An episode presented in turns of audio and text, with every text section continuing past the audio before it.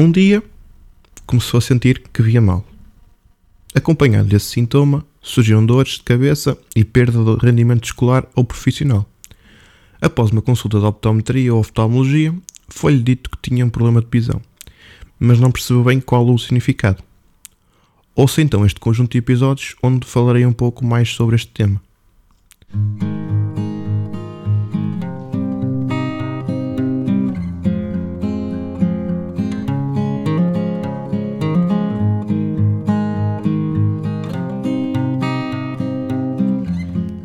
Olá a todos e a todas. Eu sou o João Silva e sou licenciado em Optometria e Ciências da Visão pela Universidade do Minho. Uma pessoa que consegue ver bem, sem necessidade de usar óculos ou lentes de contacto, é considerado imétrope. No episódio anterior fizemos uma pequena abordagem dos constituintes do nosso olho necessários para que tal aconteça. No entanto, uma parte da população necessita de óculos ou lentes de contacto para poder ver nítido. Quando alguém tem dificuldade para ver, estamos na presença de ametropias, também conhecidas como erros refrativos. Assim, temos quatro ametropias que são a miopia, a hipermetropia, o astigmatismo e a presbiopia. Neste primeiro de quatro episódios, iremos falar na miopia. A miopia manifesta-se na dificuldade em ver ao longe.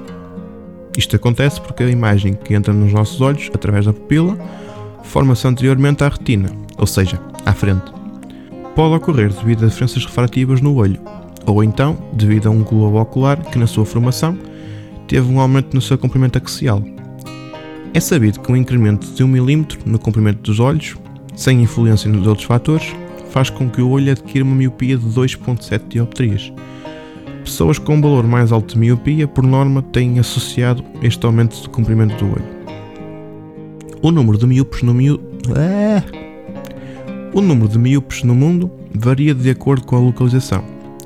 A percentagem é maior nos países asiáticos. Isto deve-se ao facto de, nas escolas de alguns destes países, os jovens são sujeitos desde cedo à pressão de obter classificação máxima nos exames, o que leva a que abdiquem do fundo de ser crianças. Veremos mais à frente o motivo pela qual isto é prejudicial à visão. Deixo também na descrição deste episódio um link útil para quem quiser perceber com mais detalhe aquilo que se passa nas escolas asiáticas.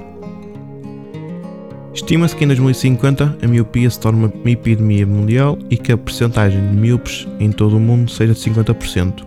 Por isso mesmo, é necessário diagnosticar e tratar de quem sofre com esta dificuldade visual. Para as pessoas com elevado grau de miopia, o risco para as pessoas com, com elevado grau de miopia, o risco de desenvolver patologias como cataratas, descolamento da retina e degeneração macular é maior.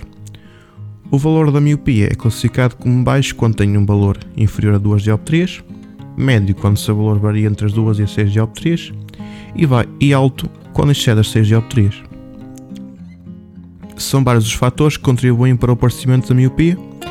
Existe um fator genético para o surgimento da miopia. Se ambos os pais são miopes, a probabilidade de ser miúpe é de 50%.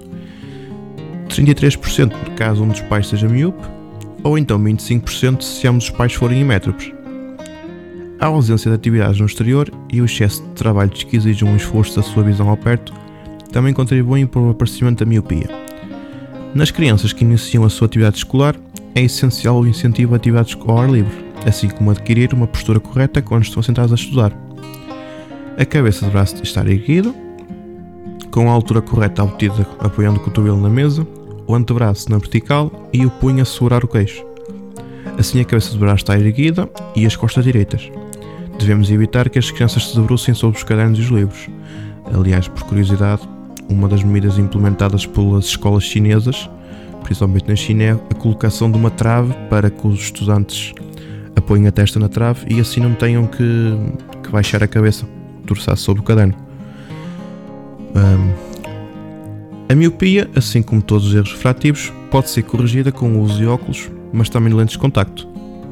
Podemos também, conforme a graduação, realizar cirurgias para a correção deste erro refrativo e assim não ser necessário o uso de óculos ou lentes de contacto. E é este o episódio sobre miopia. Até ao próximo episódio.